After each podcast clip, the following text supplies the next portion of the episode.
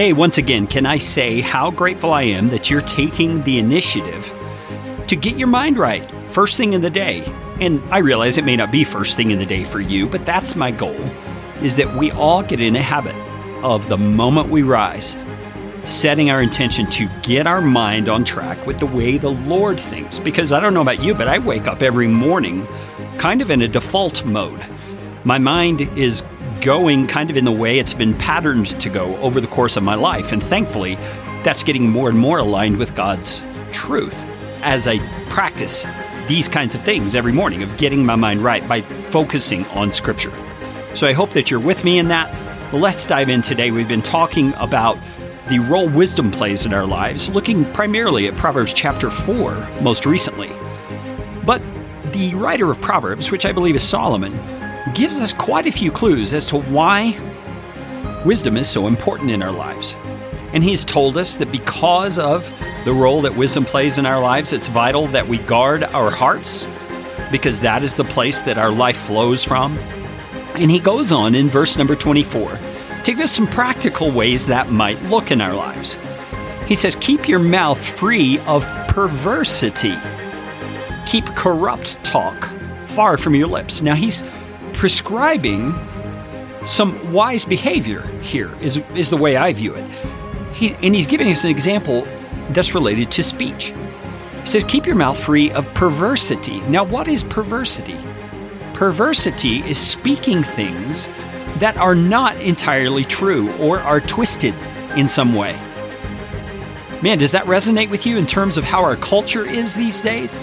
I mean, we hear terms like spin, you know, in the political spectrum or on news talk shows, where we're talking about the spin someone's putting on a situation. I would classify that as perversity. We want to keep our mouths free of perversity. As Jesus said, we want our yes to be yes and our no to be no. Just people of honesty, people of integrity in the way we talk. And there's all kinds of things that go into that issues of manipulation, issues of coercion, issues of shading the truth to get what you want. I mean, all of those things are examples of what it may be, may be like to have a mouth that is prone to perversity.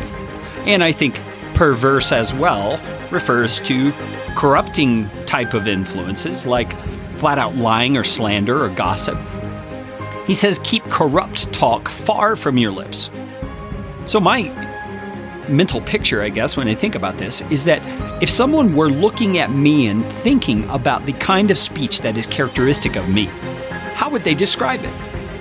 Would they think of me as a person whose speech is corrupt or is shading or hedging or, or dodgy in any way? Or would they see me as a person who says what they mean and is honest in the things that they say? That's what a wise approach to speaking brings to us. And I think all of us can see the benefits of this if we look carefully at how it applies throughout life.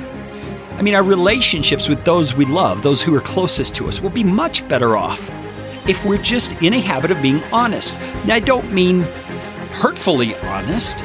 I don't think that's what the writer is saying here. He's just addressing the issue of not intentionally having speech that is in anywhere shaded or dishonest. But those relationships closest to us benefit from honesty because we're able to know what we're dealing with when we're communicating and when we're interacting with each other.